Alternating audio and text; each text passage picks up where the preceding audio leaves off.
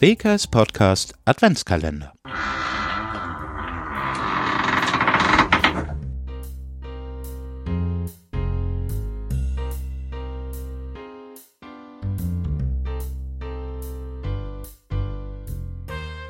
Hallo und herzlich willkommen zu einer neuen Episode des Adventskalenders vom WPU Podcast. Ich werde euch heute etwas über den Weg des Tannenbaums vom Feld ins Wohnzimmer berichten. Meistens haben wir die typische Nordmantanne in unserem Wohnzimmer stehen, doch es gibt auch ein weitaus größeres Feld an Tannenbäumen. Zum Beispiel die Nordmantanne, die Nobilis-Tanne oder sogar die Blaufichte. Es sind uns bei der Auswahl nicht viele Grenzen gesetzt. Jeder nimmt das, was er schön findet und jeder kommt nicht zu kurz. Doch uns ist eigentlich gar nicht bewusst, was für einen weiten Weg die Tanne schon hinter sich gelegt hat, bevor sie bei uns im Wohnzimmer steht. Das Leben einer Nordmantanne beginnt in der Aussaat. Sie werden zuerst sehr eng aneinander gesät, wenn sie dann eine gewisse Größe erreicht haben, werden sie mit der Hand aus der Erde gezogen und sortiert. Die guten Setzlinge werden dann an verschiedene Händler verkauft oder werden in der eigenen Produktion weiter großgezogen. Die Setzlinge werden mit einer speziellen Pflanzmaschine wieder in den Boden gepflanzt. Verändert hat sich in dem Fall nur der Abstand zwischen den einzelnen Pflanzen.